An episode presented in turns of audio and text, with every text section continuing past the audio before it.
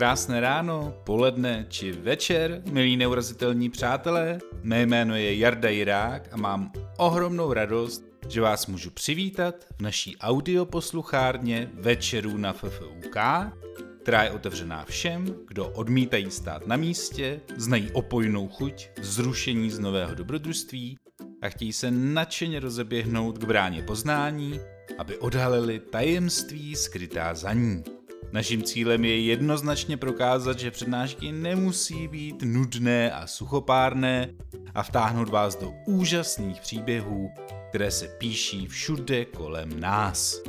Možná se mnou nebudete souhlasit, milí posluchači, ale myslím si, že když místo opravdového a vědecky podloženého poznání uvěříme hromádce nesmyslů, může nám to výrazně zkomplikovat život. Tím spíše zarážející, že i když byly některé takové nesmysly dávno vědou vyvráceny, lidé jsou jim přesto ochotní stále věřit a také si kvůli nim pořádně provětrávat peněženky. O malý výčet těchto nezdolných evergreenů i důkazů svědčících proti nim jsme proto v květnu 2017 požádali astronoma a spoluzakladatele Českého klubu skeptiků Sisyfos, pana doktora Jiřího Grigara. Ve snaze o to, aby měl boj s lidskou hloupostí naději aspoň na remízu, nám pan doktor ukázal například, proč astrologie prostě nemůže předpovídat osudy lidí, měst a států, i kdyby se na beraní hlavu stavěla. Jaké to je předávkovat se hromadně homeopatiky v rámci ověření jejich účinnosti, či zda američané opravdu přistáli na měsíci, nebo jen v hollywoodských ateliérech, kde se to celé natočilo. Čeká nás hodinka a půl těch nejzakořenějších a nejodolnějších bludů prosáklých naší společností, takže si udělejte pohodlí, neboť náš host právě přichází. Dámy a pánové, prosím přivítejte pana Jiřího Grigara. Tak vážené kačerky a kačeři, ta dnešní, ten titul dnešního povídání Boj s lidskou hloupostí se nedá vyhrát je první částí eh, citátu Jana Vericha, který pokračuje takhle. Boj s lidskou hloupostí se nedá vyhrát, ale utéct si z toho boje také nemůžeme, protože pak by blbost zaplavila svět.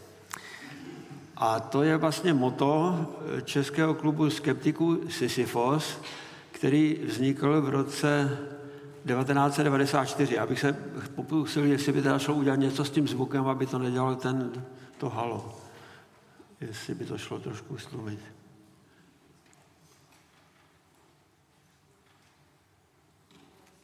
Tak zkusíme, jak to, to, to vypadá lépe.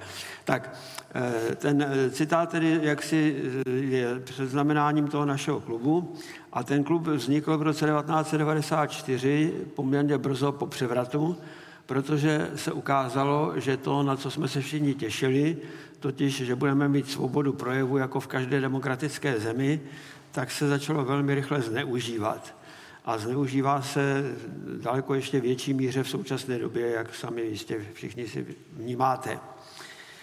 Ten bezprostřední důvod pro vznik Sisyfa přišel nikoliv od nás, vědeckých pracovníků nebo pedagogů, ale od eh, novinářky paní Věry Noskové, my ji proto říkáme matka zakladatelka, protože ona pracovala tehdy v nějaké redakci časopisu, kde po ní chtěl šéf-redaktor, aby propagovala různé věci, které za komunistického režimu byly trochu jako v podzemí. A to byla právě třeba i astrologie, ale ještě i jiné takové podivné nauky, které se potom vydávaly po převratu za to, že to byli vlastně disidenti, kteří teda teď mají konečně svobodu projevu a mohou se veřejně vyjadřovat. A to jí velmi štvalo a dokonce z té redakce potom odešla, protože to neměla snášet.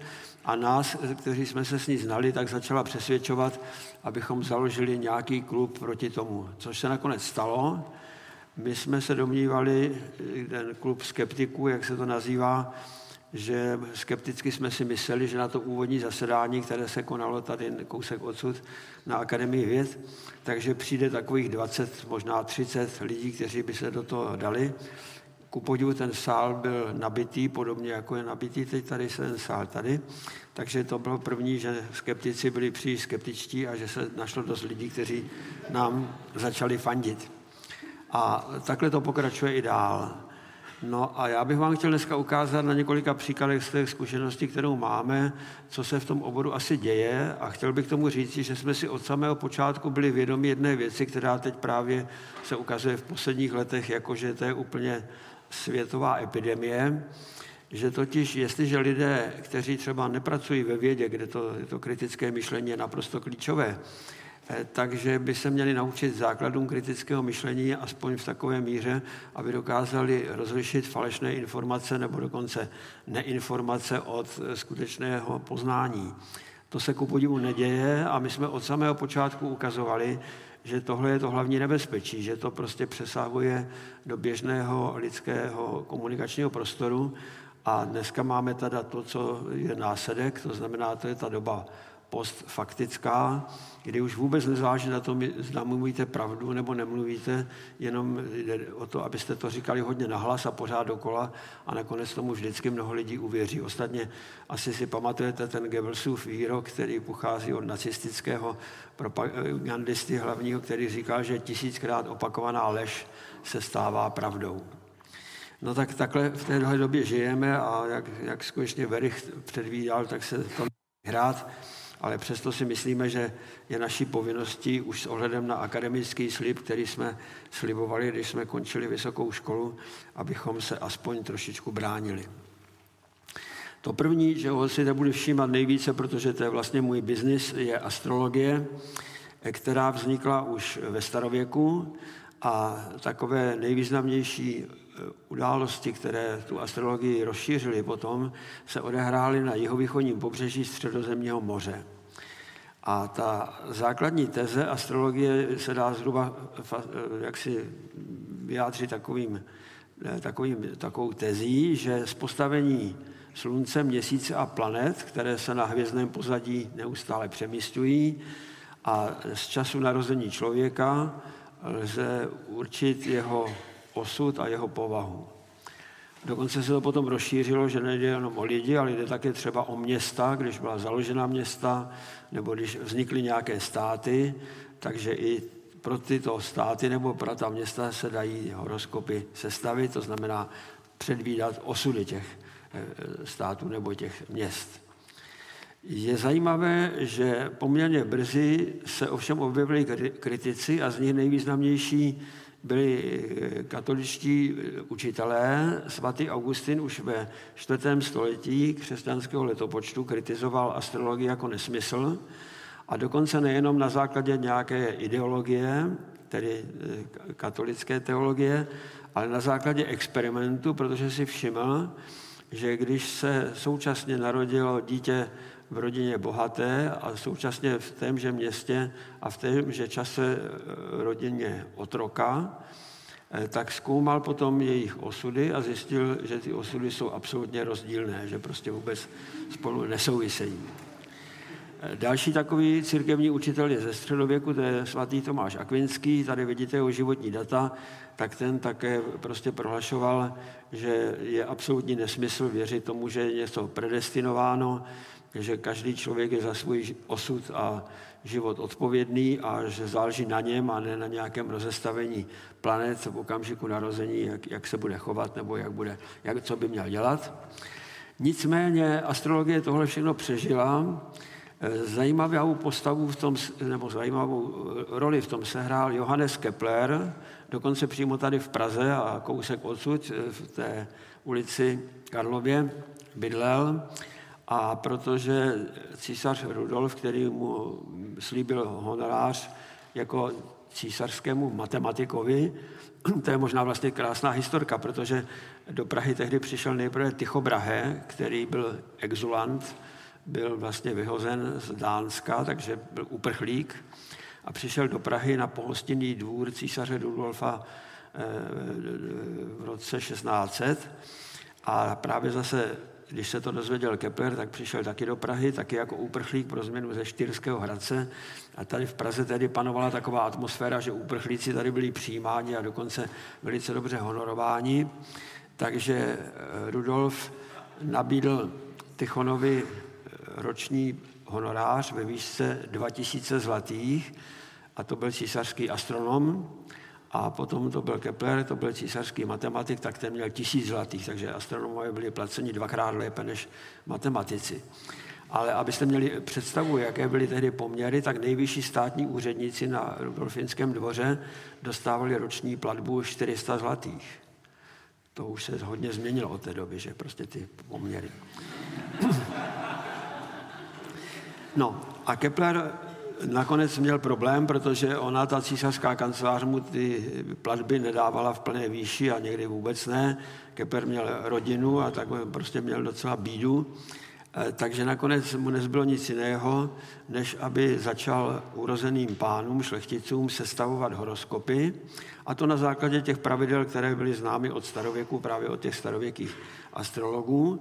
Ale Kepler byl natolik zase kritický, že srovnával ty horoskopy se skutečnými osudy těch lidí, zaznamenával si to a zjistil, že mu to nefunguje. takže ty horoskopy pak opravoval různě a tak a dostával další peníze. No, eh, na, nakonec to dopadlo tak, že Kepler pronesl památnou větu, která se dochovala, že co by si počala ctihodná matka astronomie, kdyby ji neživila ta děvka astrologie. Protože pravda je, že astrolog musel umět tedy trošku astronomii, aby se vyznal v tom, co na obloze je vidět a co e, musí ty události, které se odehrály vlastně při tom narození člověka, to je vždycky pospátku, tak aby dovedl spočítat, kde teda ty jednotlivé planety a slunce a měsíc bylo. Takže oni museli trochu té astronomie pochytit, ale jinak to potom už vykládali tímto způsobem. E, takže Kepler vlastně tu astrologii definitivně jako vědecky pohřbil a od té doby je to pavěda. Nicméně, co je velice překvapující, a to se ukázalo i u nás, a právě tedy po tom roce 1989, tak jsme tady měli několik významných představitelů vědecké obce, kteří astrologii věřili a kteří propagovali, psali o tom a skutečně jsem domnívám, že si mysleli, že to k něčemu je. A jeden z těch lidí působil přímo tady na Karlově univerzitě, jak vidíte, byl to pan profesor Zdeněk Neubauer, který původně vystudoval biologii a byl poměrně vynikající biolog, jako skutečně světové pověsti. Pak se dostal do těch politických problémů, které byly z biologií, protože, jak víte, biologie byla poškozena tím, že se tady u nás v tom komunistickém režimu nesměla vyučovat genetika, což bylo zvláště pikantní, když uvážíte, že genetiku založil eh, tedy opat brněnského augustiniánského kláštera Řehoř Mendel. Tak najednou to byla buržoázní pavěda a já sám si pamatuju, já jsem studoval v Brně na Přírodovědecké fakultě a na Masarykově univerzitě tehdy v roce 1952 se konala celostátní konference, na kterou museli přijet právě všichni čeští a slovenští biologové. A ta konference měla úžasný název proti reakčnímu mendelismu, organismu ve vědě. A a to se odehrávalo pár set metrů, ta konference od místa, kde teda Mendel dělal ty genetické pokusy, které založily genetiku. Takže eh, Neubauer, který tehdy byl vlastně normální biolog a věděl, že ta genetika platí, eh, tak byl nakonec potom vyhozen z univerzity a stal se součástí našeho disentu, docela významný, byl to velký přítel eh, Václava Havla. No a mohl se vrátit na fakultu až po roce 1989 nebo 1990, ale přišel na přírodovědeckou fakultu už nikoliv jako biolog, ale jako filozof, takže založil tam katedru filozofie přírodních věd a tam teda právě tu astrologii naprosto fantastickým způsobem propagoval, tak z toho jsem byl úplně jako dost vytržení. Ale nebyl sám. Další takový člověk, který má za sebou docela solidní vzdělání a dokonce velké úspěchy v oboru, ve kterém studoval. To byl docent inženýr Antonín Baudiš, jak možná si ještě někteří vzpomenete, to byl také potom politik, byl dokonce ministrem obrany eh, z té federální vládě. Eh, tak eh, Baudiš, který byl odborníkem na jemnou mechaniku a optiku a všichni studenti potvrzovali, že měl vynikající přednášky z toho oboru a že teda vychoval celou řadu lidí, kteří byli potom dobrými optiky, tak najednou v té době, kdy byl v té politice, tak se doslova zbláznil a začal propagovat astrologii a to takovým způsobem, že když potom z politiky odešel, tak si zřídil v Praze kancelář, bylo to poblíž Letržního paláce, a tam jsem kolem toho, té kanceláře občas chodil a tam měl takový nápis Věřte těm, které znáte z televize. tak to, byla jeho, to byl jeho slogan. A tam bylo napsáno v tom jeho letáku, nebo teda potom už i na internetu, že za hodinu té astrologické předpovědi, kterou vám udělá, tak podle obtížnosti osudu zaplatíte 1500 až 3000 korun, což ještě v roce 1992 byly slušné peníze. No a potom teda mohl člověk dostat zdarma nahrávku na magnetofonovém pásku, takže si to mohl doma znovu přehrávat. Jo. Takže to, to už bylo v ceně, jako prostě tady to. No, takže Baudeš to skutečně provozoval s velkým úspěchem až do své smrti. E, pro nás Sisyfovce se velmi proslavil, protože když vstoupil do amerického úřadu prezidenta eh, Bush, a to byl ten starší Bush, tak předpověděl na základě jeho horoskopu, který Baudiš i sestavil, že tento prezident zemře v úřadu, nevěděl jenom, jestli to bude atentát, a nebo jestli to bude přirozená smrt. No tak jsme si to poznamenali, dokonce mě se stalo, já jsem byl tehdy už ve fyzikálním ústavu a najednou mě volali ze Spojených států, z New Yorku mě volali z agentury Associated Press, co na to říkám. Já jsem říkal, že je to pěkná ptákovina. A my jsme si to ale poznamenali, protože to bylo ve všech novinách, to bylo, že ho mnohokrát opakováno, takže jsme počkali ty čtyři roky, Bush to přežil, byl zvolen znovu, tak jsme počkali ještě další čtyři roky. No a Bush byl pořád naživu, tak potom jsme dali teprve Baudišovi bludný balvan.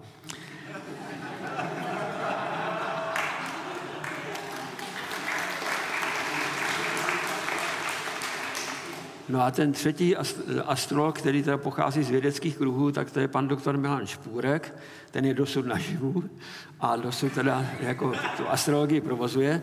Přitom je povoláním geolog a zase docela dobrý geolog, ale také se zbláznil a to jsem zase zažil z toho důvodu, že eh, ke konci komunismu vycházel u nás velice dobrý časopis, byl to měsíčník, jmenoval se Technický magazín. Říkal se mu zkrátkou Téčko. Mimochodem v tom Téčku v roce 1989 z jara eh, dnešní prezident publikoval článek, který byl tehdy velmi populární, jmenoval se to Prognostika nebo Přestavba a tam vlastně kritizoval tehdejší režim zcela otevřeně, takže získal nesmírnou popularitu. A my, kteří jsme byli v redakční radě, jsme z toho měli samozřejmě průšvih, že jsme to nechali jako vůbec vytisknout. Eh, tak se to potom řešilo na ústřední výboru komunistické strany, jako co teda s tím časopisem. A my jsme požádali ústřední výbor, aby teda někdo z, těch, z toho ústředního výboru ukázal na slabiny toho článku inženýra Zemana. A to byla jedna soudružka, která to teda skutečně napsala. My jsme ji to velice rádi otiskli, protože to byl takový soubor pitomostí, že to samo bylo nejlepší reklamou, že? No, takže do tohoto časopisu začal psát právě ten doktor Špůrek, ale až po převratu. A ne, nepsal o geologii, ale psal po, o astrologii. Jakože to je vynikající obor, že, že to je teda jako skutečně solidní. A on se začal zabývat nikoli v osudy jednotlivců, ale osudy měst a států. Rozpadlo se Československo, jak víte, v roce 1993 vznikla Česká republika a Slovenská republika a Špůrek to korunoval tím, že do toho svého měsíčního příspěvku, to byl stále měsíčník, ještě i po převratu ten technický magazin, tak napsal naprosto úžasný článek o vyhlídkách České republiky v nejbližším období. A ty tam měl ty aspekty a ty ascendenty a descendenty a co teda všechno v té astrologii, to je taková ta vetež. A z toho odvodil, že jsou dvě možnosti, že buď Českou republiku budou řídit politici racionálně a v tom případě bude prosperovat, a nebo ji budou řídit neracionálně a v tom případě půjde do, do, do, do kytek, že? No to, to by vás nenapadlo, že? To prostě na... Takže je to neuvěřitelné, jak lidé nechodí kanály, kteří tohle říkají, ale prostě mají dokonce své posluchače a své příznivce. To mě fascinovalo. Takže já jsem například následkem tady toho špůrka jsem z té redakční rady vystoupil. To, co jsem neudělal za komunistů, tak jsem udělal kvůli němu. Protože tohle mě teda připadalo, že je naprosto šílené. Eh, ta redakce se bránila tím, že je to čtené, takže prostě ten časopis je čtený a tudíž může vycházet. A skutečně je pravda, že nakonec stejně zkrachoval i teda s tím, s tou astrologií. Takže už dneska neexistuje. No, my jsme měli naštěstí samozřejmě lidi, kteří se proti tomu ostře postavili, takže tady uvádím dvě jména. Především dneska už zesnulého profesora astronomie na Karlově univerzitě Vladimíra Vaníska, který z okolností byl mým školitelem a ten se do toho pustil velice ostře a napsal velmi takovou přesvědčivou kritiku, jak je možné, že ve 20. století se ještě astrologie bere vážně. A pak také velice pěknou knížku na to téma napsal eh, ředitel Pražského planetária a hvězdárny inženýr Marcel Green. Ovšem ty knížky jsou pochopitelně rozebrané, ale jsou teda jako docela kvalitní. Teď se na tu astrologii trošku podívám, i když to vlastně skoro je takové, vždycky je to pro mě dost náročné, takové trauma, jak je to možné, že to ještě pořád lidé berou. No tak ta první námitka, která vlastně pochází eh, právě od svatého Augustina, je ten paradox dvojčat. Když máte dvojčata, zejména pak jednovaječná, eh, tak eh, ta dvojčata se narodila prakticky stejně na stejném místě, tudíž mají s přesností, kterou se tedy měřil čas a poloha, uvědomte si, že ve starověku nebyly ani kivadlové hodiny, byly vodní hodiny a nebo sluneční hodiny, takže ty měřili čas přesnosti na desítky minut a úhly se měřily tedy s přesností na jeden stupeň, že to, to, to bylo to rozlišovací schopnost lidského oka. Takže nebylo možné objasnit paradox těch jednovaječných, ale zejména potom dvojvaječných dvojčat, kde teda u těch jednovaječných tam je skutečně, jak dneska víme, genetická souvislost, takže ta dvojčata se chovají stejně, i když se potom ocitnou v různé situaci. Ale dvojvaječná dvojčata jsou prostě cizí, že tam je to každé, to dvojče je prostě, eh, má jiný genetický eh, genom. Takže eh, oni se rozhodně narodili na stejném místě, čili teoreticky musí mít stejné osudy. To je to, co svatý Augustin říkal o tom dítěti otroka a dítěti nějakého toho patricia. Ale tady to mohlo být pro jakákoliv dvojvaječná dvojčata, tak to také eh, jasně nefunguje a mají rozdílné povahy a osudy. Takže to je taková první námitka. Druhá námitka je astronomická. Starověcí astronomové už zjistili, a to zjistili dokonce v době před Kristem, zásluhou antického astronoma Hyparcha, že ta zemská rotační osa, která je takhle šikmo, jak víte dobře, tak tím vznikají roční doby, protože jak běháme kolem slunce, tak ta osa stále míří stejným směrem. Ona ne, se nekývá ke slunci, ona prostě drží vůči vzdáleným hvězdám, což je docela zajímavé tak eh, že tato osa ještě navíc vykonává takový pomalý krouživý pohyb, takže to, co je třeba teď léto, tak za nějakých 8 tisíc let bude zima a podobně. A to znamená, že také teda slunce, které je v určitých souvězdích, v určité roční době, tak tam nebude, bude úplně jinde. Eh, ta záležitost se jmenuje precese a to, ten krouživý pohyb trvá 26 tisíc let, takže prostě zhruba vždycky po dvou tisících letech se posouvá slunce mezi souvězdími pro dané roční období.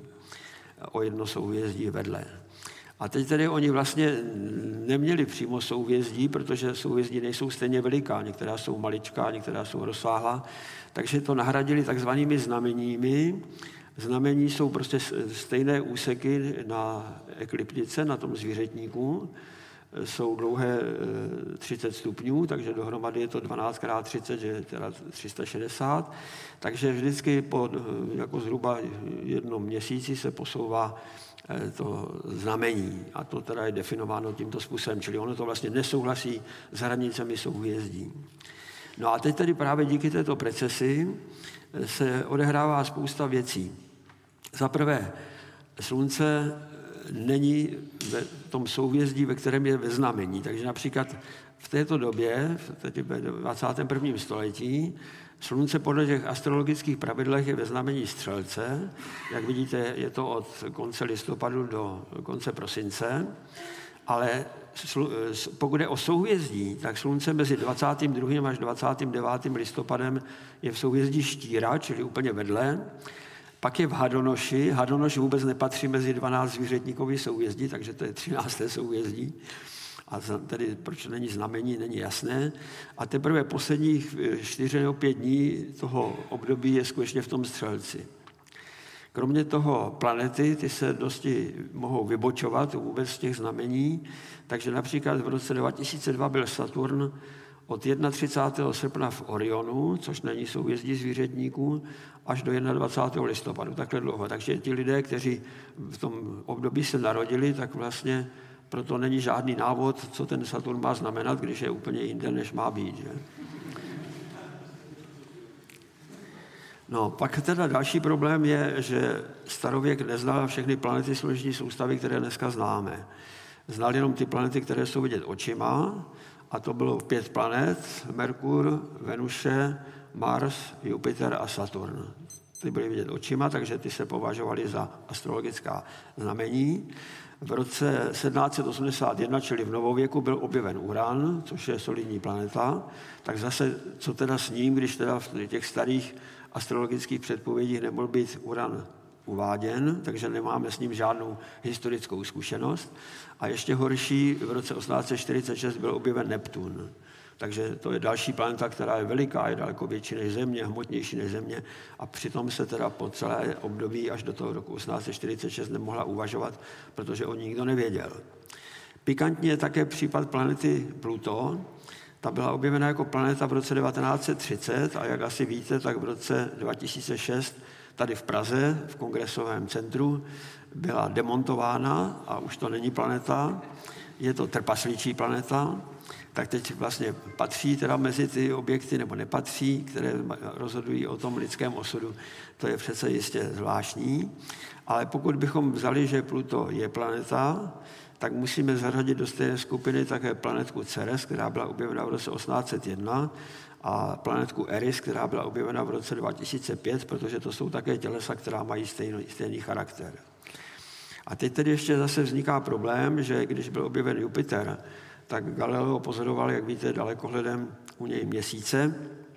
Ty měsíce byly objeveny v roce 1610 a ty jsou dosti veliké, jsou větší než náš pozemský měsíc a měsíc pozemský se bere jako astrologický objekt a ty Galileovy měsíce nikoliv.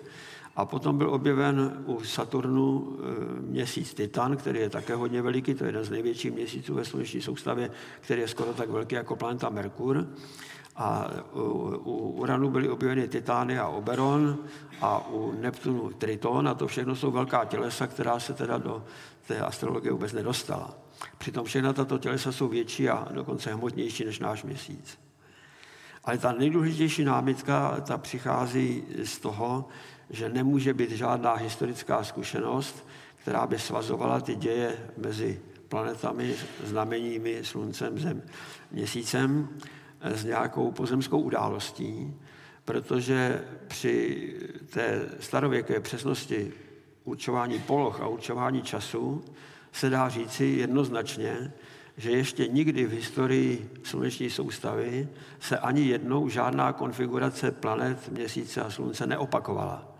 Čili když teď večer vyjdete, na, dneska bude určitě jasno, a půjdete se podívat na oblohu, na obloze je krásně vidět Jupiter, pokud si e, vydržíte do půlnoci, tak uvidíte ještě Saturn, tak tohle je unikát. To je právě jenom dneska, nikdy v minulosti to nebylo a nikdy v budoucnosti našich životů to nebude.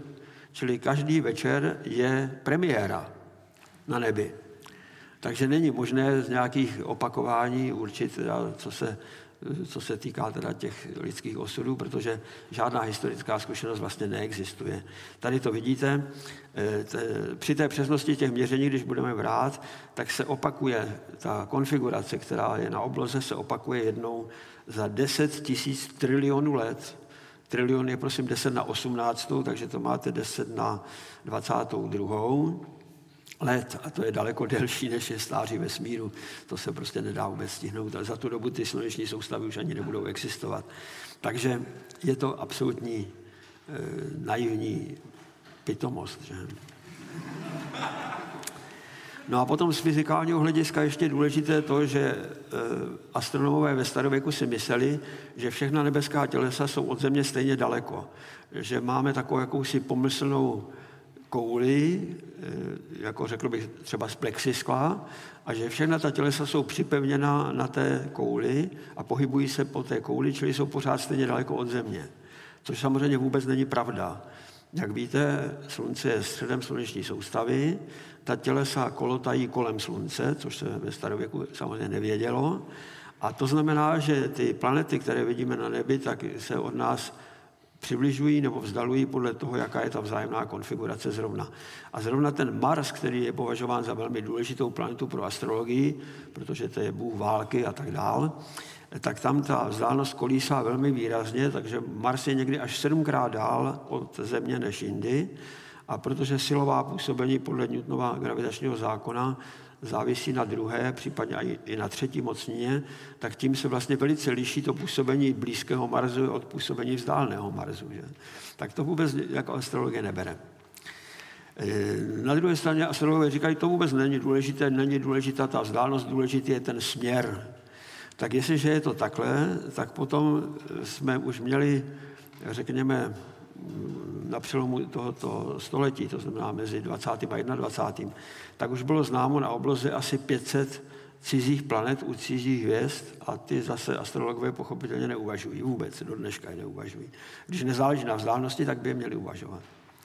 Tak eh, tohle je teda taková záležitost, řekl bych, argumentační, ale existují také ještě jiné, jiné možnosti, jak můžeme zkoumat astrologii, a to je právě to, co dal Kepler, že si poznamenával ty osudy, které podle těch starověkých výpočtů dělal a potom to srovnával s těmi osudy skutečnými a za několik let se ukázalo, že prostě ty informace jsou zcela bezcené. Eh, tohle se dělalo teďka statisticky několikrát, jednak to dělali Němci a jednak to dělali Francouzi. Eh, ty zkoušky byly takové, že se třeba oslovilo 100 astrologů profesionální, kteří mají své živnosti v evropských zemích, to je docela úctyhodná živnost, tak eh, jim napsali, jako že jsou zájemci o astrologické horoskopy a poslali jim eh, data třeba francouzských zločinců, kteří byli jako vrahové popraveni v minulých desetiletích. Ty, když se ještě teda popravovalo jaksi ve Francii. No a teď teda dostali teda ty horoskopy a e, ty, ty horoskopy byly nějaké, ale rozhodně tam nebylo nikde o tom, že, že, ten, že to bude vrah. A oni potom zase ty horoskopy poslali lidem, kteří jako si udělali to takhle. Sami se označili za astrology, ta, ta statistická parta, a poslali lidem normálním, běžným, poslali výzvu, že když by chtěli horoskopy profesionální, takže mohou tady u této statistické společnosti je získat. Tak jim hodně lidí napsalo a oni jim náhodně posílali ty horoskopy, které dostali eh, od těch, pro ty vrahy, ale kde teda o vrazích se nemluvilo, že? A pak jim ještě napsali po druhé, jak jsou s tím horoskopem spokojeni. A spokojenost byla 80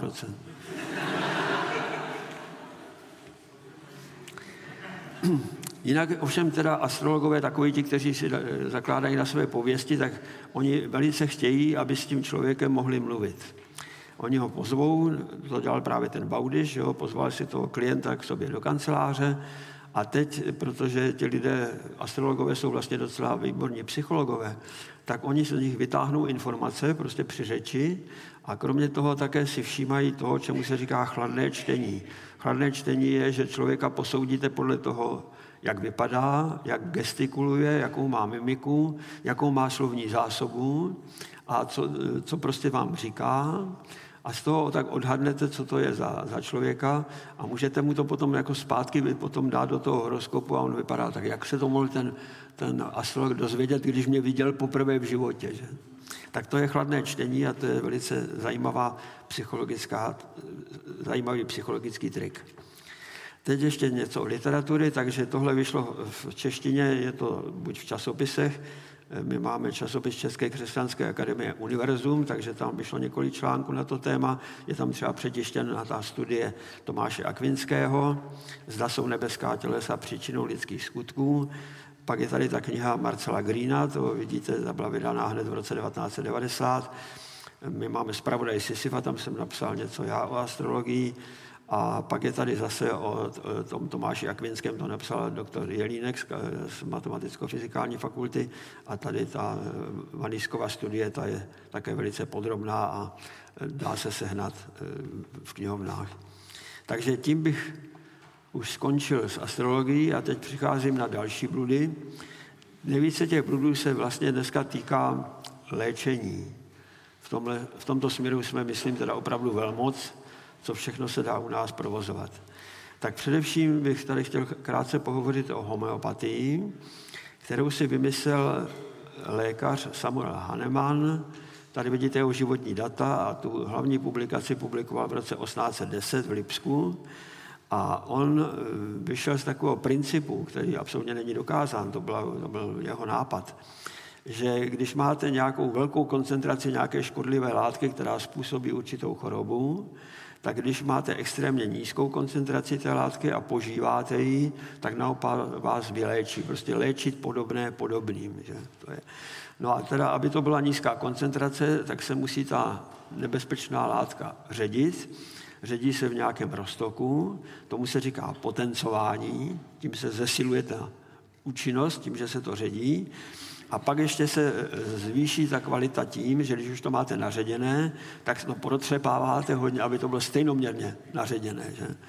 A to opravdu prý je nejlepší, když to třepe někdo takhle v ruce, protože tomu předává svou lidskou energii. No, tak na tom je založený obrovský biznis, protože v Evropě je spousta firm, které prodávají homeopatická léčiva, což nejsou léčiva v pravém slova smyslu, a tamto doporučené ředění je 1 ku 10 na 60.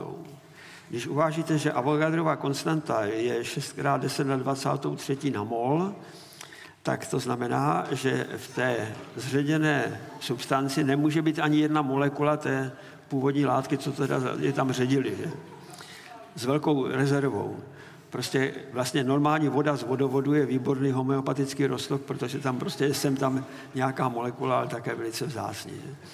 No a teď oni, oni ještě tvrdí, že tam ta molekula být nemusí, protože ona se tam otiskne do té vody a že ta voda vlastně nese tu informaci, ty molekuly vody nesou tu informaci, která tam je schována tím, že se to tam otisklo. To sice je pravda, existuje paměť vody, ale trvá na nejvýše nanosekundu, bez ohledu na třepání nebo netřepání.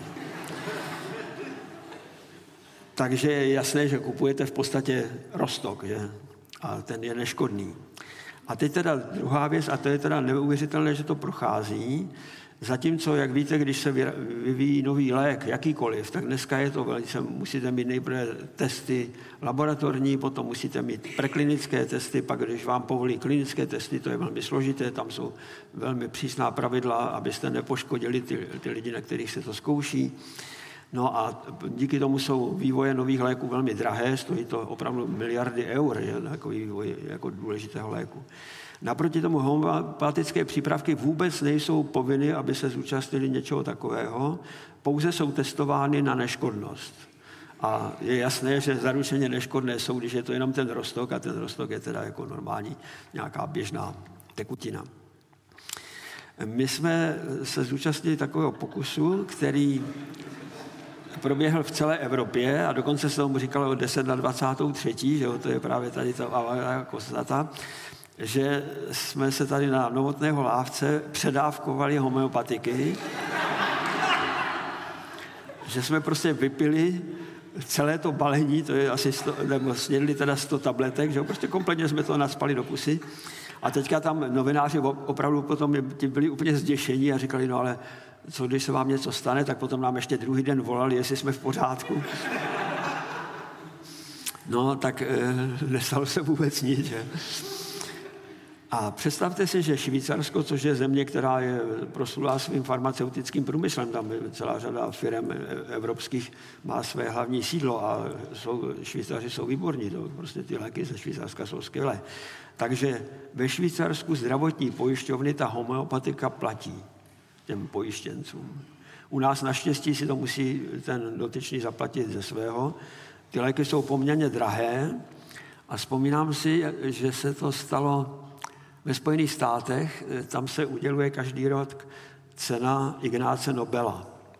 Uděluje se na Harvardově univerzitě a uděluje se za práce, kterými se nejprve zasmějete a potom se nad nimi musíte zamyslet. A v jednom roce tam byla právě studie, která se týkala té homeopatie. A ta studie byla velice pozoruhodná, měla velmi pozoruhodný výsledek, protože se ukázalo, že drahé homeopatické léky mají větší účinnost než laciné homeopatické léky.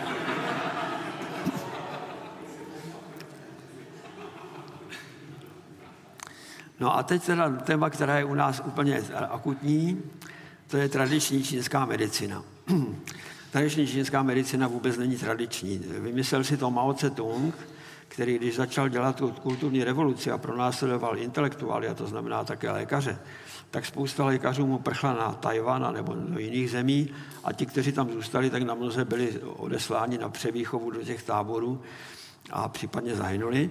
Takže najednou zjistil Mao, že nemá čím léčit lidi, že má hodně Číňanů a, a lékaři nebyli. Eh, takže vymyslel, eh, že se bude léčit tradiční čínskou medicínou, což jsou v podstatě naprosto šarlatánské postupy, jako akupunktura, nebo eh, přikládání baněk, nebo pouštění žilou, to se dělalo ve starověku, ale teda teď už je to přece pitomost. No a tak to skutečně takhle bylo a v té Číně teda dlouhá léta se takhle léčilo. Samozřejmě Mao Tse-tung sám se léčil výhradně západní medicínou klasickou. Že? No a teď se stalo něco neuvěřitelného, to je teď čerstvá historie, kterou všichni prožíváme, že e, následkem těch dobrých vztahů, které máme s Čínou, tak e, se sem dostali čínští lékaři, teda v úvozovkách lékaři, to jsou lékaři té čínské medicíny. A to, co je naprosto šokující, tak ve fakultní nemocnici v Hradci Králové bylo zřízeno Česko-čínské centrum té tradiční čínské medicíny. Tady máte šéfa, který tomu šéfuje, to je normálně nejenom, že je to lékař, ale je to výzkumný lékař, protože je eh, PHD. Pak je tam ještě jedna lékařka, pak jsou tam dva čínští lékaři, kteří mají teda ty čínské diplomy z té medicíny čínské tradiční a pak je tam ještě sedm českých členů personálu. A tam skutečně se nabízí akupunktura, přikládání baněk a podávání čínských bylin. Některé z těch čínských bylin jsou popsány jako jedovaté. Ale možná, že jsou hodně zředěné, já nevím. No a teď se podívejte, protože to zatím teda si musí platit naštěstí ti pacienti sami, takže když si koupíte balíček tradiční čínské cvičení, tak to je za 550 korun odvykání kouření za 1600, pět sezení akupunktury za 5150 a 10 sezení za 7600, tak to už je potom na jedno akupunkturu už je to levnější. Že? Takže nám nezbylo nic jiného, než jak udělujeme ty bludné balvany Sisyfa, tak v roce 2015 jsme fakultní nemocnici v Hradci Králové udělali zlatý bludný balvan Sisyfa v kategorii družstev. No a teď něco úplně čerstvého. Tento měsíc poslanecká sněmovna připravila zákon, kterým se upravuje vzdělávání středního zdravotního personálu, tedy zejména zdravotních sester. Mají nějaké úlevy, že nemusí mít celou vysokou školu, že stačí, když mají jenom nějakou nástavbu nad tou střední zdravotní školou. Takže to je z toho důvodu, že zdravotní sestry, jak víte, jsou teda úzký profil. A do tohoto zákona, jak to bývá u nás docela tradicí, že se vkládají takzvané přílepky, které s tím vůbec nesouvisejí, tak se tam vložil přílepek o tom, že bude oficiálně uznána tradiční čínská medicína a bude teda pravděpodobně hrazená i tou pojišťovnou, pojišťovnami. A teď si představte, že v té poslanecké sněmovně sedí mezi těmi poslanci 20 lékařů a naprostá většina z nich hlasovala tady pro tento přílepek. Tedy. Teď je to v Senátu.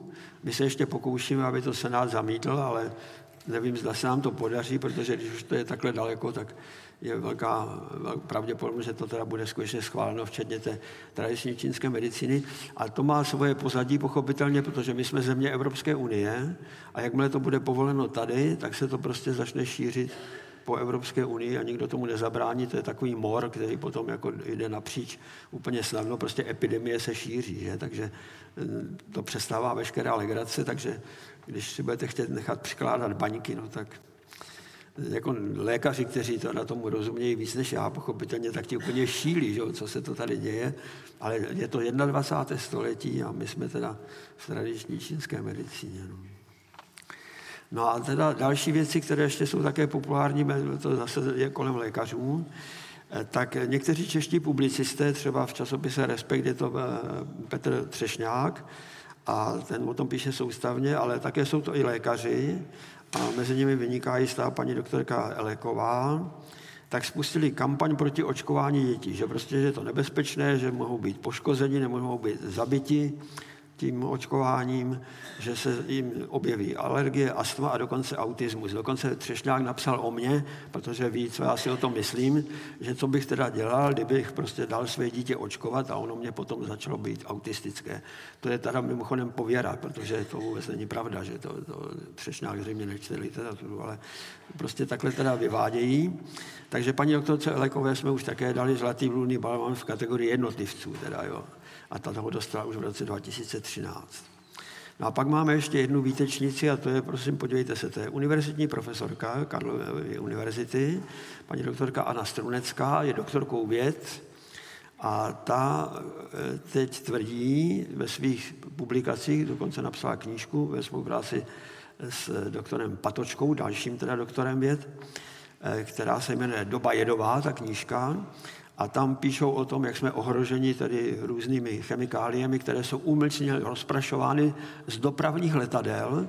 Takže když vidíte, jak má nad vámi letí to dopravní letadlo a za ním je ta kondenzační čára, prostě to je teda ta sražená vodní pára, že na těch jednotlivých částicích aerosolů, eh, takže to není, není vodní pára, ale to jsou prostě ty jedy, které se potom snášejí na zem a všechny nás tedy ovlivňují, dokonce nám mění psychu, jaksi, psychologií a vypouštějí se bakterie, viry a plísně.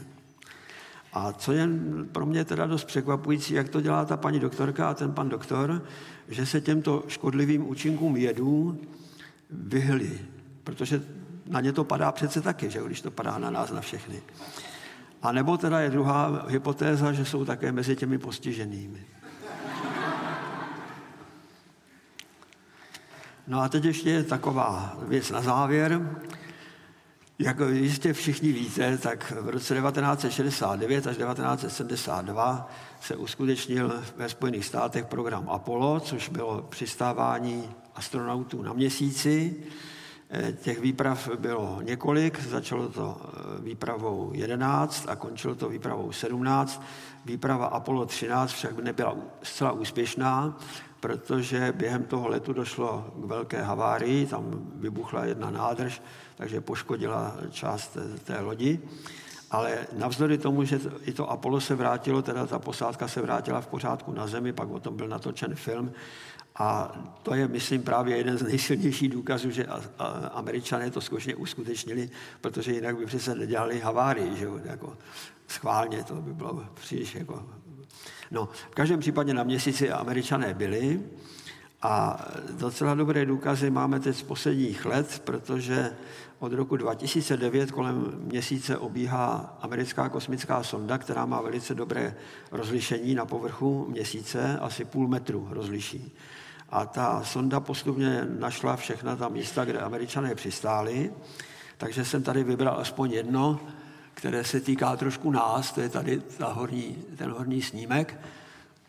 A teď na to dost špatně vidím, já se budu se stoupnout kousek jinam. E, tak to je Apollo 17 a Apollo 17 mělo tu výhodu, teda pro nás, že jeho kapitánem byl Eugene Cernan, e, což je člověk, který má československé předky. Jeho dědeček z otcovy strany pocházel z Kisúc a jeho babička z matčiny strany pocházela z jižních Čech. Obě ty rodiny se nezávisle na sobě vystěhovaly do Spojených států na počátku 20. století. Tam se ty jejich děti se vzaly, tak to byla taková československá dvojice a těm se narodili e, zase děti a jeden z nich byl teda Eugene Cernan. On si toho byl vědomý a snažil se sem dokonce dostat, protože když byl kapitánem tady té výpravy, tak si vzal sebou na měsíc e, československou vlajku, kterou si koupil někde v, v nějakém papírnictví, že jo, prostě, a s tou vlajkou teda letěl na měsíc, položili na měsíční povrch, pak ji zase vzal zpátky do kabiny, přivezli ji sem a chtěli věnovat československému lidu v roce 1974. Eh, pokoušel se sem přijet oficiálně, to se nepodařilo, protože američtí astronauti byli tehdy nežádoucí. Tak to udělal trikem, že v Bratislavě se konal v té době každý rok mezinárodní chemický veletrh Incheba tak se nechal akreditovat jako novinář a protože to byl mezinárodní veletrh, tak mu museli dát vstupní výzum, protože jinak by ten veletrh nemohl být mezinárodní.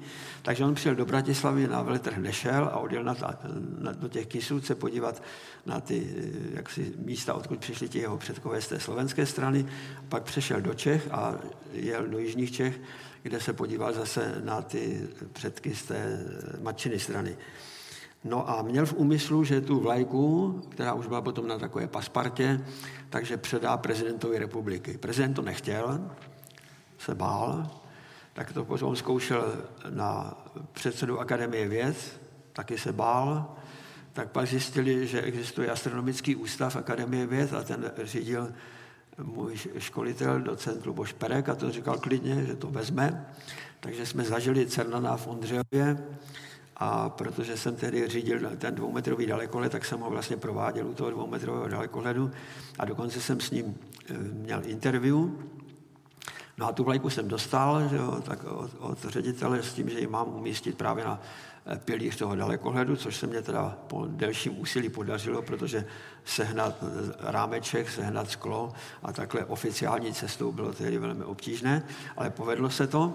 Jenomže pak ředitel odešel z funkce a přišel nový ředitel, ten když to tam uviděl, tak si mě zavolal na kobereček, co to tam máme. A jsem říkal, no tak když nám to přece přivezl Cernan. A on říkal, že to tam nesmí být, protože nemáme odpovídající suvenýr ze Sovětského svazu. Já jsem říkal, že to je těžká věc, když jako Sověti na, na měsíci nebyli. No ale museli jsme to sundat, ale naštěstí jsme měli z té kopuly místnost, tak, takzvaný čistý provoz, tam ani ředitel nemohl. Takže jsme tu vlajku dali tam a dokonce, do, dokonce teda komunismu jsme to ukazovali prověřeným soudruhům a soudružkám. Takže tady vidíte, jak to vypadá. Prostě eh, tadyhle je vlastně to, odkud startovali zpátky z toho měsíce. Prostě oni přistáli na tom místě, přistáli na takových nohách, které trošku tlumili ten eh, dopad a zároveň posloužili potom jako startovací rampa. Čili tady z tohoto místa ta loď se jmenovala Challenger, takže od, odstartovali. Tadyhle zapichli tu vlajku. Ta vlajka je tam na tom originále taky vidět. Tadyhle jsou potom stopy, jak jezdili, oni měli vozítko, v kterém mohli jezdit po měsíci, elektrické vozítko, takže to tady zaparkovali na tomhle místě. To tam taky je vidět. Pak jsou tady vidět stopy těch astronautů, jak tam chodili, protože na měsíci nefouká, není tam voda, nic, že jo? takže všechno, co tam uděláte, tak tam zůstává na věky nebo na hodně dlouhou dobu. A tadyhle ještě instalovali seismometr, tak ten tam je taky vidět. Takže přesně na těch místech, jak to říkali, to tam všechno je. Eh, kromě toho eh, se ukázalo, že je možné tímto způsobem eh, objevit i jiné věci. Takže například když letěla ta sonda k měsíci, tak ona pochopitelně letěla i s tou jako oddělenou posledním stupněm rakety, která ji urychlovala samostatně. A ta raketa ta prostě praštila do měsíce, takže tadyhle je ten kráter, který vznikl dopadem té rakety. Že? Takže ten tam taky je. A dokonce, což je teda nejzajímavější, když si vezmete staré snímky, toto je snímek z Apola, a nové snímky, tak tady jsou už nové krátery, které vznikly mezi tím, protože na měsíci neustále, protože tam není žádná atmosféra, eh, tak tam eh, dopadají i malé částice velkou rychlostí a dělají tam krátery, třeba i jenom malé důlky, ale všechno tam je. Takže při tom rozlišení tady je prostě kráter navíc, který vznikl až někdy v roce 2009 v září. A ještě to není všechno, protože když se tohle naučili, vlastně našli všechna ta místa, kde přistáli, dokonce právě Apollo 11, tam Armstrong hlásil, že když startovali, tak těmi tryskami, eh, které se opřely do, od, od vlajky, tak ji zhodili na zem, takže ona ta vlajka tam zůstala ležet. Tak to tam prostě je vidět, jak tam ta vlajka leží. Že? Takže takovéhle detaily. A teď teda, když tohle se naučili, tak pomohli ještě Sovětům, protože Sověti, když teda vzdali ten závod o pilotovaný let na měsíc, eh, tak eh, uskutečnili velice úspěšný nepilotovaný program. A ten program se jmenoval Luna. To bylo několik automatických sond, které přistály na měsíci a měřili z toho povrchu. A dokonce dvě ty luny měly ještě vozítka, která byla autonomní a která vyjela potom na měsíc a rejdila po měsíci a pracovala tam. Takže i tohle našli, protože Sověti nevěděli, kde to přesně mají. Oni neměli dost přesné souřadnice, takže nemohli eh, pátrat, ale tady pomocí té sondy se to podařilo. Takže tady vidíte, to je lunochod 1, tady, eh, tadyhle přistála ta luna, a ten eh, lunochod, tady jsou krásně vidět ty stopy jeho, jak tady jezdil, tady se zastavoval, měřil, takže najednou je to všechno přesně známo a on teda je zaparkován tady. A to má jednu velkou výhodu, protože jak ti američtí astronauti na několika těch výpravách Apollo umístili na měsíc zrcadla, která se jmenují koutové odražeče a které jsou schopné odrážet docela dobře laserové impulzy, které tam posíláte ze Země. E, vypadá to trošku podobně, jako jestli si vzpomenete, jak se dříve používaly takové ty stopky na auta nebo taky na kola vzadu, ty červené, tak když se na to podíváte, jak ta stopka vypadá, tak ona je taková rýhovaná, že jsou to takové jako, takové jako vruby. A ty vruby právě dělají to, že když zezadu svítíte na tu stopku, která je pasivní, která žádné světlo nevydává, tak vám prostě ta stopka začne svítit ostře, jako kdyby to byly kočičí oči. Že? Tak něco takového v dokonalejším provedení jsou ty koutové odražeče. Ta zrcadla jsou veliká přibližně čtvereční metr ale prostě leží tam, nemusí mít žádný zdroj energie, jenom prostě jsou namířena tak, aby teda jako byla na, na tom povrchu placatě. Že?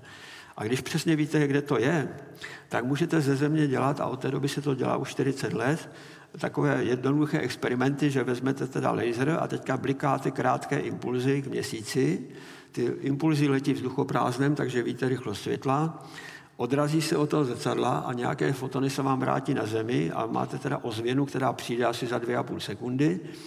A když to měříte přesně, za kolik to je, a to můžete měřit s přesností na eh, zlomky nanosekund, ještě myslím dokonce pikosekundy, tak můžete velmi přesně určit vzdálenost toho vašeho laseru od toho zrcadla na měsíci.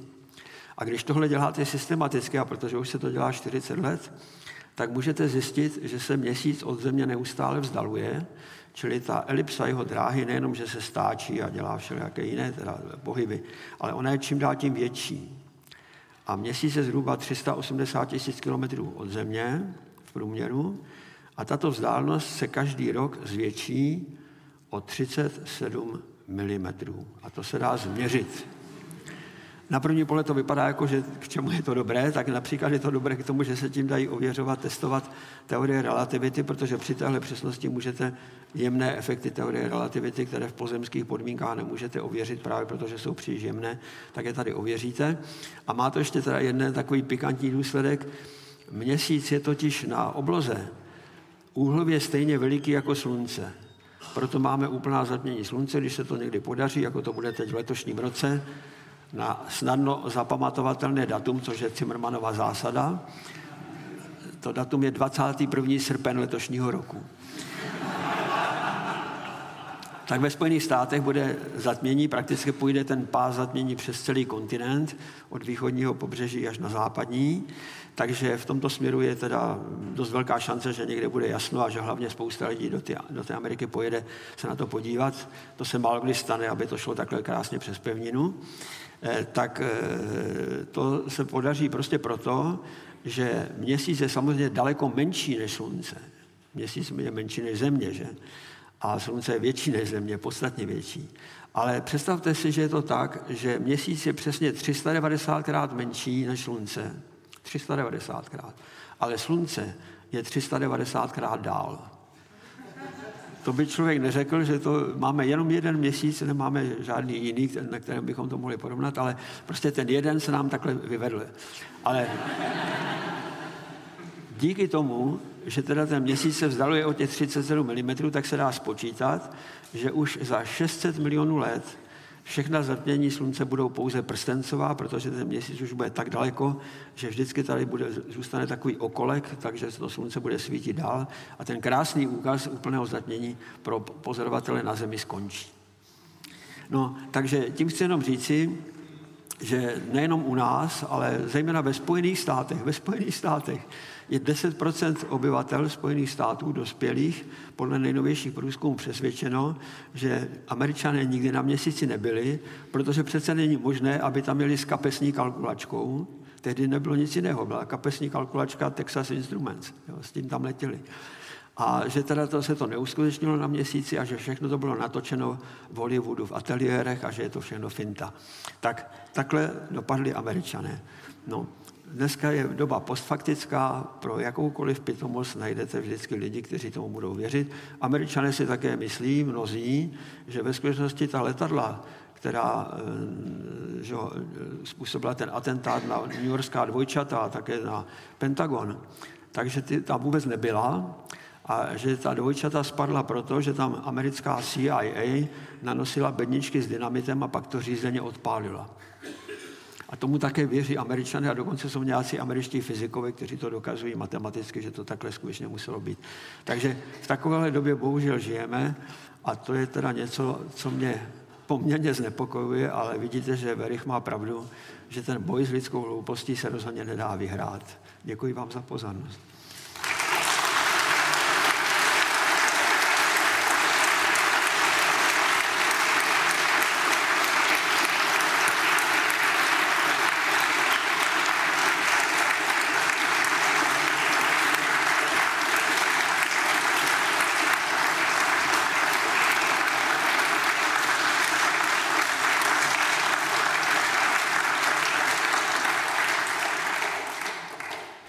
Děkujeme, pane doktore. Než dáme prostor pro dotazy, tak mám jeden dotaz já sám, ale nejdřív musím říct, že teda, když vidím, jak se vyvíjí dnešní společnost, tak jestli za 600 milionů let bude jediná lidská starost to, že to zatmění už není tak pěkný, takže to bude vlastně docela optimistický, ale já vám, pane doktore, položím stejnou otázku, jako jsem vám, potká, jako jsem vám pokládal na, konf- na konferenci, kde jsme se potkali, a sice, co vlastně vede lidi k tomu, že chtějí věřit takovýmhle věcem. Protože nějaký zákon nabídky a poptávky funguje, takže kdyby ta poptávka nebyla, tak si myslím, že to rozhodně není tak rozmohlé. Takže co je k tomu vede? Mně se zdá, že v tom hraje velkou roli e, princip Darwinova přírodního výběru. A to z toho důvodu, víte, jak to zní, zní to tak, že Darwinův přírodní výběr tvrdí, že organismy se chovají tak, aby byly co nejlépe přizpůsobeny prostředím a ty, které to dokáží nejlépe, tak ty vyhrávají a ty, které teda to nedokáží, tak ty vyhnou. A člověk je součástí tady tohoto systému, je tady na světě homo sapiens zhruba 200 tisíc roků, což je vlastně poměrně mladé, krátké údobí. A náš mozek je prostě tak nastaven, aby byl co nejlépe přizpůsoben tomu přírodnímu výběru. A myslím, že o tom docela dobře mluví pan primář Koukolík, který o tom píše i knížky, že říká, že my, ten náš mozek je pořád nastaven na to, abychom žili v tlupách, které měly 30 až 50 členů, taková širší rodina. A když ta tlupa na, náhodou narazila na jinou tlupu, no tak to bylo prostě vlastně pro ně nepřátelské přátelská společnost, protože brala vodu, brala potravu a vůbec tam jako zavazela, takže se ty tlupy navzájem teda vytloukaly. A ty, ty tlupy, které byly teda úspěšnější, tak ty jsou, z toho jsme my, že prostě ty, ty které teda byly třeba jako více konciliantní a které teda jako se snažili třeba nějak přemýšlet, tak ty byly v nevýhodě. Ale ty, které prostě jako dělali tohle, tak, tak začali. No a v podstatě, když to tak vezmete, eh, tak teďka už o tom psychologové hodně píší, že v podstatě každý z nás se víceméně řídí emocemi. že jsou emoce, teda, které jsou proti tady tomu přírodnímu výběru, jsou, takže ti lidé teda jsou schopni se eh, na věc podívat kriticky, ale naprostá většina lidí skutečně uvažuje takhle jednoduše v tom prvním plánu a eh, nechá si nabulíkovat cokoliv, když jako se to opakuje dost často a když je to teda od člověka, kterému nějakým způsobem, kterého nějak obdivují, což teda teď prostě posledních několik týdnů naší politické situace to úplně zřetelně ukazuje, že prostě lidé, kteří podle každého kritického způsobu myšlení by neměli v té politice vůbec být, tak mají velkou popularitu a jsou podle průzkumu veřejného mínění nejoblíbenější. Je v tom možná taky nějaká snaha hledat snadná řešení nebo slyšet hezkou pravdu místo té skutečné pravdy? Tak těch důvodů může být víc, ale v podstatě jako myslím si, že lidé moc nad tím nepřemýšlejí. Jako, že, že, že se chovají opravdu pudově. Většina. Že? Jako, konec konců vezměte si, jak to vlastně vypadá v lidské společnosti. Tak lidská společnost je rozdělena podle něčeho, čemu se říká nepřesně inteligenční kvocient, že ono to je vlastně trošku nesmysl, ale v každém případě jsou lidé, kteří teda skutečně v životě se snaží něco vymyslet, pak jsou lidé, kteří jsou schopni jaksi těch výsledků využít a třeba si zlepšit život. A pak jsou lidé, kteří jsou opravdu pitomí a kteří jsou teda i třeba nespolečenští a kteří jsou teda, řekněme, teroristi.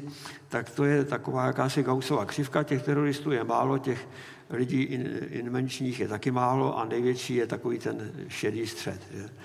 No a teď tedy prostě na ten šedý střed působí eh, ti lidé, kteří skutečně teda posouvají tu společnost, tak podle mého odhadu tak je to tak 2% světové populace, která je teda takhle tvůrčí. A ten zbytek se veze ku podivu to stačí k tomu, aby se svět jako vyvíjel. Jako to je až překvapující, že dneska jsme schopni vypustit třeba tu nějakou kosmickou sondu, já nevím, k Plutu nebo takhle, takže to je obrovský technický výkon, který je založen na samozřejmě velmi základním vědeckém výzkumu. Ale máme také spoustu věcí, které dneska běžně používáme a na které já si dneska nedovedu představit, že eh, ty děti, které teda ještě neumí ani číst, tak už umí používat mobil nebo tablet nebo takovéhle věci, ale nikoho z ní nenapadne, že zatím je teda velice dobrá matematika, velice dobrá fyzika, velice dobrá chemie, která teda dlouhá staletí se musela rozvíjet, aby dospěla k tomu, že máte ten titěrný přístroj, který je opravdu podstatně lepší, než to, co měli ti astronauti, když letěli s tím Texas instrumentem na ten měsíc. Že? A to je prosím nedávno, že? tak to 1969, prostě 1970, tak takovýhle pokrok jsme udělali jenom v tomto období, že to, co tehdy byla špičková technika, tak je dneska v podstatě, to je jako už jenom do nějakého antikvariátu. Že? Prostě. Takže takhle rychle se to mění. A to, to tempo se neustále zvyšuje. Že? Ale kdo to dělá, tak to jsou právě ty, ta 2% těch lidí, kteří jako se o něco snaží a ostatní se moc nesnaží. Takže poučení, až budete vytloukat nějakou konkurenční tlupu, tak přitom přemýšlejte, prosím. Já poprosím dotazy, jestli máte. Tak třeba tady. Já bych se zeptal, když takhle dostáváte ty podněty pro ten spolek FOS, uh, jestli třeba jste narazili na něco, co se zdálo jako naprostá blbost, a pak jste časem uznali, že, že to jako je pravda. To je hodně dobrá otázka, protože my jsme začali ty bludné balvany udělovat před 19 lety poprvé. Od té doby udělujeme každý rok, že jsou to vždycky tři balvany pro jednotlivce, tři balvany pro družstva, zlatý, stříbrný, bronzový. A když máme desáté výročí, teď budeme mít dvacáté, tak udělujeme ještě diamantové a to těm vítězům dáváme normálně uhlí, protože oni jistě jsou tak dobří, že si to přemění na ten diamant. Že? No, takže eh, všechna ta naše zdůvodnění těch, eh, těch jednotlivých ocenění, eh, takzvaná laudácia, jsou na naší webové stránce. A když to teda přehlednete, to se můžete sám přesvědčit, tak zjistíte, že jsme nemuseli zatím nikdy couvnout a říct, tak tady jsme se sekli. Nesekli jsme se. Naopak bych řekl, že ti jednotliví velmi úspěšní nositele těch balvanů, takže ještě by mohli dostat klidně i druhý nebo třetí. protože v tom, v tom pokračují. Máme ovšem takovou pojistku, máme v tom statutu, máme napsáno, že kdyby někdo z těch našich laureátů posléze dostal Nobelovu cenu, takže nám ten balvan musí vrátit a my budeme tvrdit, že jsme mu ho nikdy nedali.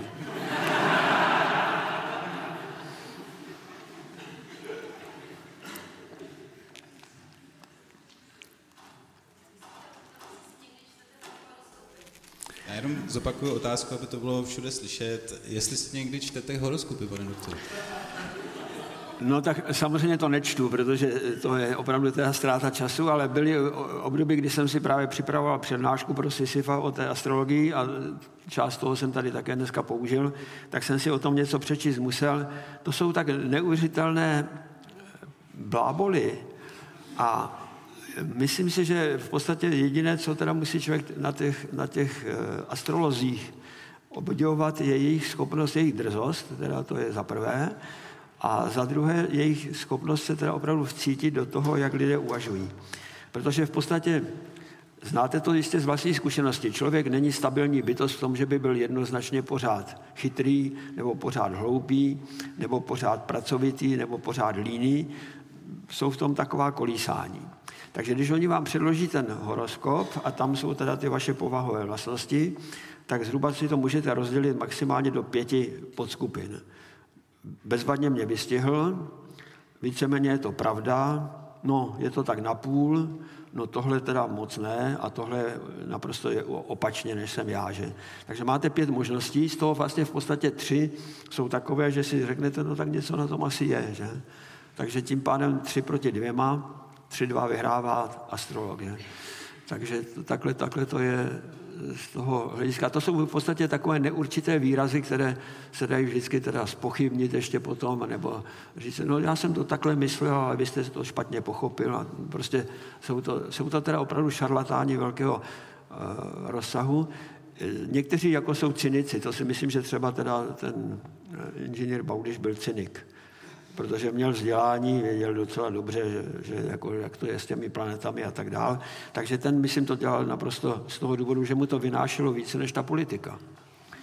Jo, prostě politici nejsou špatně placení, ale tohle je placené teda rozhodně lépe a kromě toho myslím, že se z toho moc ani neplatí daně, že? protože když někomu uděláte horoskop, tak já nevím, jestli to pošlete potom tu elektronickou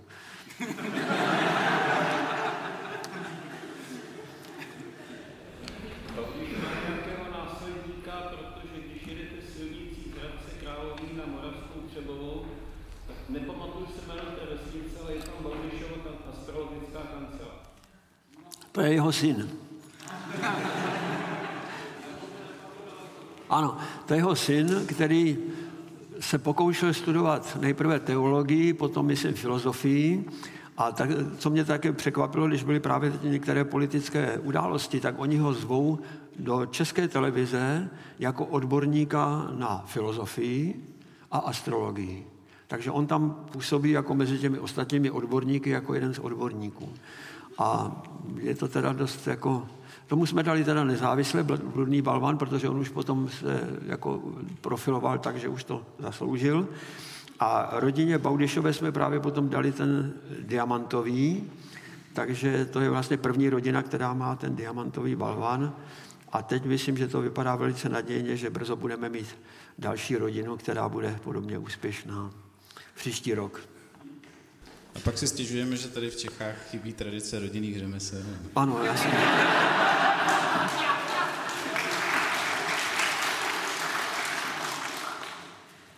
Pane doktore, já bych se chtěl zeptat eh, z takového fyzikálního hlediska, eh, jak velkou silou předáváte ty bludný balvany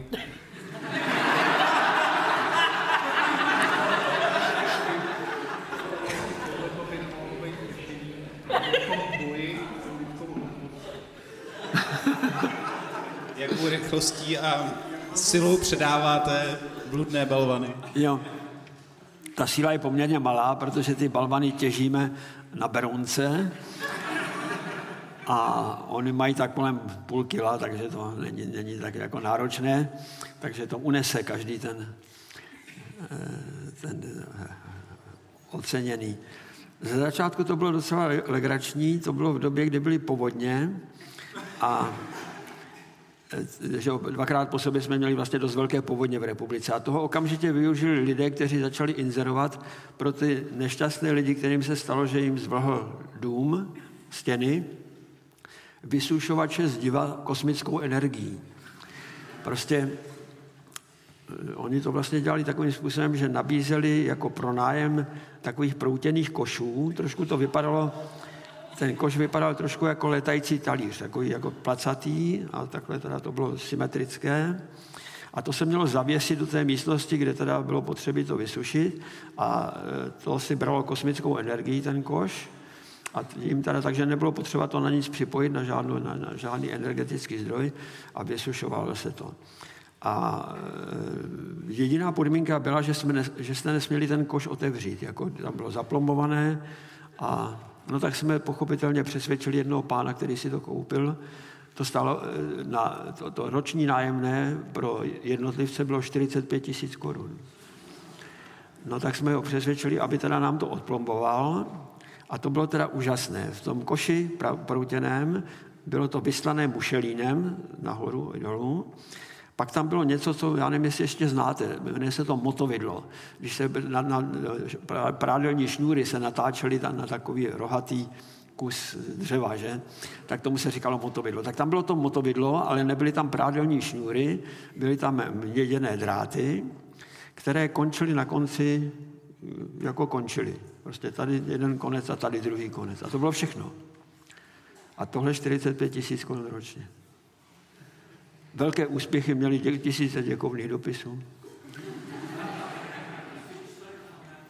Prosím? Dostali, jo, jo. No, ale a, jo, a tak vlastně to bylo zajímavé, že to nebyla česká firma. My máme ještě jedno omezení, že nemůžeme dávat lidem, kteří působí jinde než na území České republiky. Jo? Takže nestaráme se o to jako na ty podvodníky, kteří jsou jinde. Takže jsme čekali právě až na to, až to začali prodávat oni u nás, ale ta firma byla v Rakousku a měla dokonce nějaký diplom od rakouské vědecké technické společnosti, takže jim se velmi chlubili. No a tak když ten zástupce té firmy, my jsme mu napsali do té Vídně, ať si proto přijede, tak on přijel, přijel teda vyštafírovaný, jako prostě, když berete cenu, tak my totiž těm lidem napíšeme, že jsou to mimořádné výkony, takže za mimořádné výkony to dostávají, pochopitelně. No. A teď tedy on přijel a teď já jsem mu to předával, on měl tlumočnici, a ta tlumočnice na mě syčela jako zmije, protože ta jediná pochopila. A ten, ten inženýr, to byl inženýr, tak ten mě děkoval, že si zvláště váží, že to dostává přímo ode mě.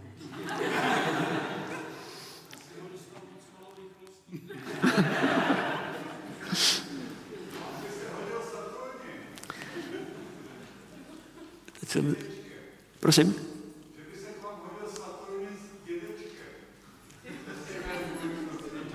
Uvádí, eh, kancelář pro uvádění románových omylů. Jo, jo, to je, ano, to máte naprostou pravdu. V podstatě přesně to, tím jsme byli inspirováni, tou kanceláří dědečka v Saturninovi. Eh, to byla kancelář pro uvádění románových příběhů na pravou míru, takže to je přesně ono.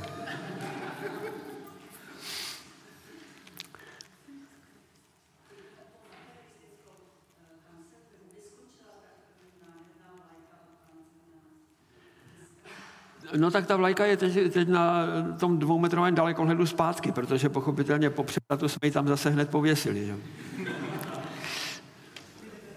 A dodnes tam eh, není žádný kompenzační suvenýr z druhé strany? A ani to nevypadá, že by... Ale možná víte co, možná Číňani.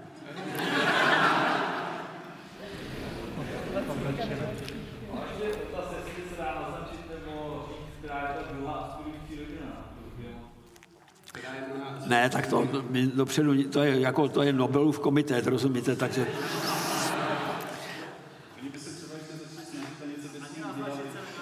My nesmíme ani naznačovat.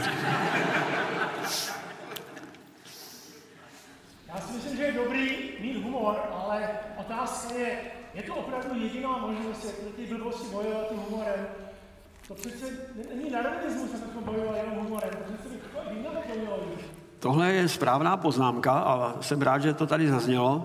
My jsme se pokoušeli v případě, kdy teda jde opravdu o lidský život nebo o lidské zdraví, tak jsme se pokoušeli už několikrát eh, ty lidi, které jsme teda takhle identifikovali, tak jsme na ně podali trestní oznámení. Víte, co se stane? Policie to pokaždé odloží.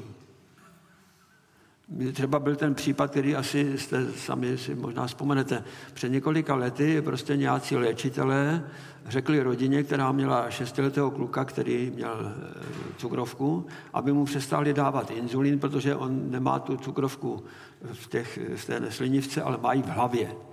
Takže když mu spraví hlavu, takže prostě nebude potřebovat inzulín.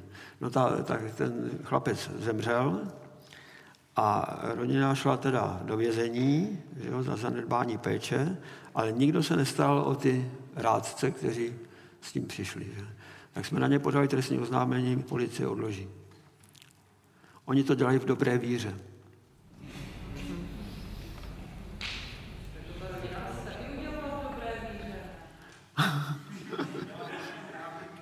ja.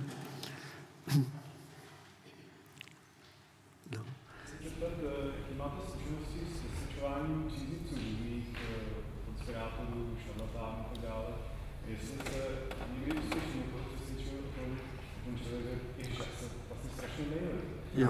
A případně, co byste doporučoval na diskuzi s takovými že se racionálně argumenty nefungují, to jste sám zmínil, ale jak, jak teda s nimi diskutovat? Jak já bych to možná ještě rozšířil, nejenom zeptat se, jestli máte zkušenost eh, s přesvědčováním těch, řekněme, v uvozovkách pachatelů, toho přesvědčování, jestli máte i zkušenost s přesvědčováním těch v uvozovkách obětí, kteří si nechávají dělat horoskopy a podobně, jestli teda něco funguje, nebo je to úplně beznadějné? No, je to, je to beznadějné. Já jsem sám zažil případ, kdy mě nějaká paní vyprávěla, že teda, že jí předpověděla astroložka, že do tří měsíce zežene práci. A že už tři měsíce uplynuly a ona tu práci pořád ještě nemá. Takže k ní šla a říkala, helejte se, vy jste mi před třemi měsíci říkala a tak dál. A ona jí říkala, ne, to jsem vám rozhodně nemohla říkat. Já jsem vám jenom řekla, že tu práci seženete, ale že to bude za tři měsíce, to je vroučené. To prostě tohle. Takže ona se přišla se mnou poradit, co teda má dělat dál. Já jsem mi říkal, helejte se, kolik jste platila za ty konzultace? Ona říká, no ona pokaždé si vezme tři tisíce korun. Jo? Ona si vzala těch první tři tisíce za to, že jí řekla za tři měsíce a po druhé si, když tam přišla po druhé, tak zase zaplatila tři tisíce. Já jsem říkal, helejte se, a nebylo by pro vás lepší, kdybyste za ty tři tisíce si dala inzeráty do novin a, nebo do nějakých těch, těch reklamních těch, eh, a, abyste si teda tu práci mohla najít. A ona říká, no tak to jste mě teda blbě poradil, no tak já zase půjdu k té astroložce. To je, to je prostě, je to marný, je to marný. Já myslím, že za celou tu dobu jsme měli asi dva případy, kdy ti lidé, kteří dostali ty balvany, uznali, že se zmílili ale z těch, že už je vlastně 100 balvanů, které jsme udělali, tak to je absolutně zanedbatelné číslo. Ano.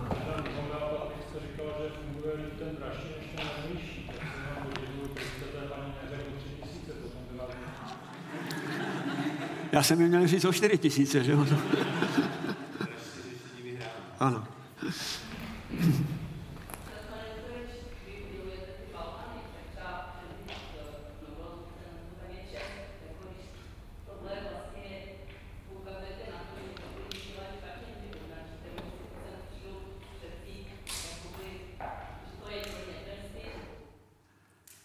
vlastně, jak vlastně reagují lidé na to, když jim dáte balvan? Přijdou tak jako jo. ten zástupce vyšněření? Nebo... Teď, teď už takhle nechodí vyšněření, přijdou někteří, po každé vždycky aspoň někdo přijde, ale e, jako to číslo se trošku pořád snižuje, takže obyčejně to bývá, že přijdou tak jeden nebo dva. Ostatní to ignorují a dokonce nám třeba tvrdí, my jsme dali taky jeden bludný balman, jsme dali Jaroslavu Duškovi, a to víte za co, že on tvrdí, že prostě nemusíte jíst a nemusíte pít a že prostě můžete na sluníčko a nemusíte se mazat krémem, protože sluníčko je pozitivní a takové věci říká. No a on má velkou autoritu, že on prostě ovlivní hodně lidí. Tak ten nám tvrdil do očí, že jsme, mu, že jsme ho nepozvali. No. Pozvali jsme ho. Já, 14 dní předtím, než, než jsou balvany, tak ti jednotliví laureáti dostanou osobní dopis. Tam je vždycky napsáno, že si mají přijít pro to vyznamenání. Ano, tady se.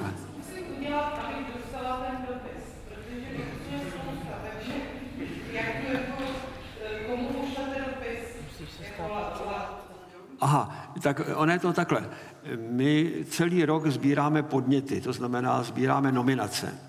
Ty nominace sbírá jednak člen, členové toho komitetu, ten komitet má různé experty na různé věci, takže nás je celkem, myslím, jedenáct v tom komitetu, takže jednak sbíráme, každý celý rok sbíráme podněty, co se takhle dozvíme, nebo si přečteme sami, nebo z internetu vytáhneme. Takže to jsou první jako zdroj nominací. Druhý zdroj nominací jsou členové SISIFA, Ti jsou vlastně po celé republice, v tom Sisyfově tuším asi tak kolem 450 členů, takže ti vědí, že, teda, že se mohou nominovat někoho, když tam mají právě třeba někoho lokálního, kdo teda vyniká, tak aby na ně, abychom na něj nezapomněli. Ale ta třetí zdroj je nejpozoruhodnější. To jsou totiž ti laureáti, kteří už to dostali.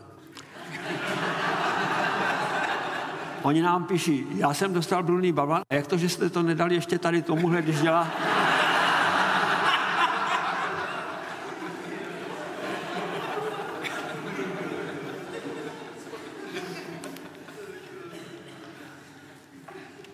Takže vidíte, že ta prestiž té ceny je dosti vysoká. Že? To je v podstatě taková týmová práce, když se to hmm. tak označí. A víte, že teda je to opravdu náročné, my prostě že uzavíráme ty nominace každého na Silvestra, takže to, co přijde do Silvestra, to prostě máme jako podklady. Pak máme schůzi toho komitétu a to trvá opravdu celý den, protože těch nominací bývá průměrně 100. A teď vybrat z těch 100, těch nejlepších šest, to dá práci, to je kupodivu dost velká událost, jako časová.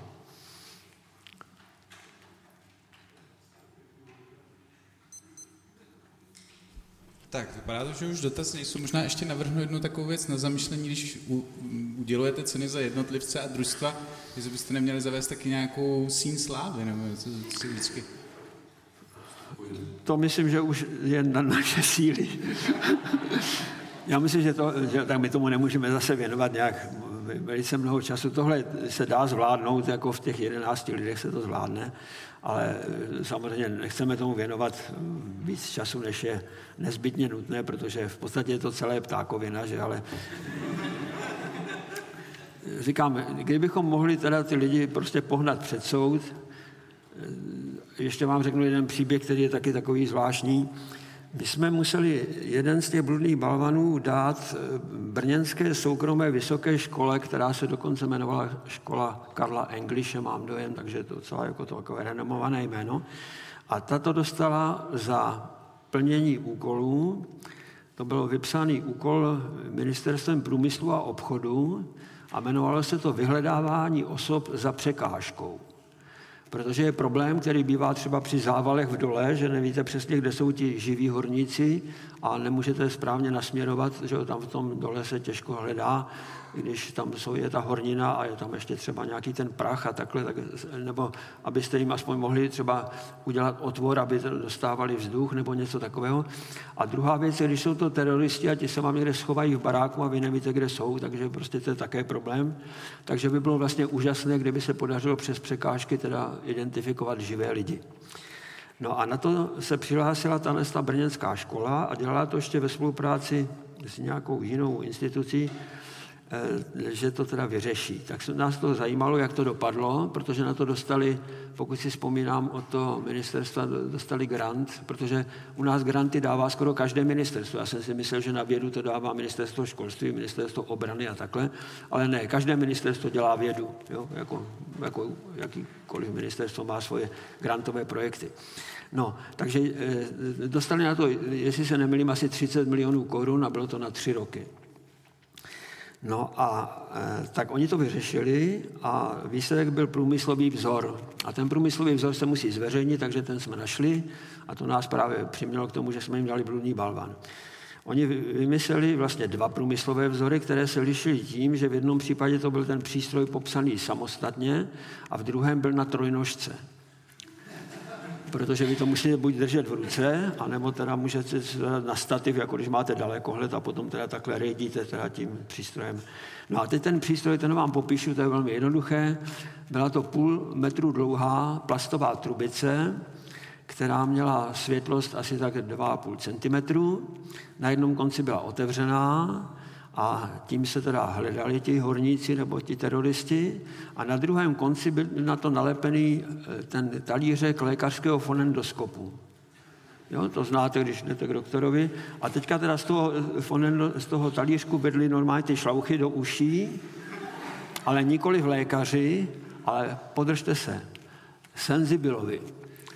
Prostě mezi námi jsou senzibilové, kteří vnímají takzvané hydroidní záření. To jste se jistě učili ve škole, že existuje hydroidní záření, které vydávají pouze živé bytosti, protože teče ta krev, jako eh, te, tekutina vám teče v žilách, takže dokud vám teče, tak prostě to vydáváte. A toto záření právě ten senzibil vnímá pomocí té trubky a teda těch uší, tady se mu to nějak objeví. Takže oni vlastně nejvíce peněz dali za zkoušky těch senzibilů, takže jim platili za to, že jo? A dobře jim platili, protože ten přístroj sám ten se dá vyrobit za pár šupů, že? To prostě není nic těžkého. Fonendoskop, já nevím, kolik stojí, ale i když byste koupili nějaký deluxe, tak to může stát 1500 nebo tak nějak. No, no právě. No, a teďka teda jako e, ty průmyslové vzory teda byly dva, bylo to takhle popsané, hydroidní záření a tedy ten senzibil. No a tak my jsme se snažili zjistit, protože každý grant musí končit tím, že se musí dělat oponentura závěrečná, kde se prostě musí komise odborníků zhodnout na tom, zda ten grant byl splněn nebo případně nesplněn a podle toho teda se jedná dál. Tak jsme se snažili zjistit na tom ministerstvu průmyslu a obchodu, kdo byl v té komisi, která tohle posoudila kladně, protože oni nám napsali z ministerstva, že eh, ta komise to posoudila kladně. Jo. Tak jsme chtěli znát jména těch členů té komise. Ten seznam je tajný. Tak jsme dali trestní oznámení, trestní oznámení bylo odloženo.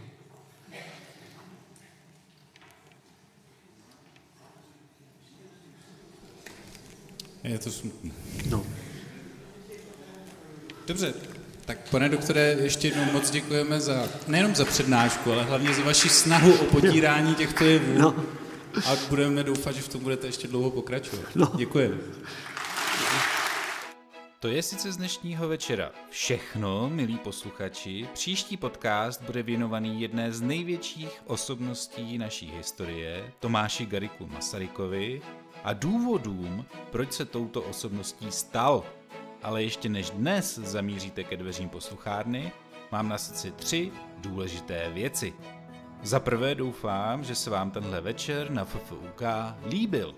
Asi se s panem doktorem Grigadem shodneme, že pojistlickou hloupostí se vážně vyhrát nedá, ale zároveň je ohromně důležité z něho neutíkat. Pokud to pro vás byl s námi příjemně strávený čas, Zvažte prosím možnost podpořit naše úsilí o další skvělé přednášky a stát se neurazitelným BI patronem na adrese patreon.com lomeno neurazitelný. Nikdy vám to nezapomeneme. Za druhé se sluší připomenout, že v popisu epizody najdete odkaz na videozáznam celé přednášky, ve kterém uvidíte mimo jiné všechny slajdy pana doktora plné dalších informací a v některých případech důkazních fotografií, bez kterých se audioverze musela bohužel obejít. Ale hlavně na YouTube nám můžete nechat komentář, jak se vám přednáška líbila, na čím vás třeba přiměla k zamyšlení. Jsme totiž ohromně zvědaví na vaše podněty. A hned o kousek níž v popisu epizody je link na náš web kde najdete spoustu zajímavých odkazů k přednášce, nejlepších citátů a dalších libůstek. Ostatně na našem webu neurazitelný.cz bych vás moc rád uvítal ještě z jednoho důvodu. A tím je pozvánka k odebírání našeho neurazitelného newsletteru neboli Neuramailu. Jeho prostřednictvím se totiž s předstihem dozvíte o všech našich akcích, rozhovorech a dobrodružstvích s náskokem před zbytkem světa. Abyste se s námi mohli hned vydat na příští cestu za novým poznáním a být přímo u toho, nebo třeba přispět zajímavou otázkou na hosta. Jsme moc rádi, že nás posloucháte. Nezapomeňte, že svět je sice rozbitej, ale možná to půjde opravit. A moc se těším, až se opět setkáme v posluchárně na začátku dalších večerů na FFUK. Mějte se nádherně.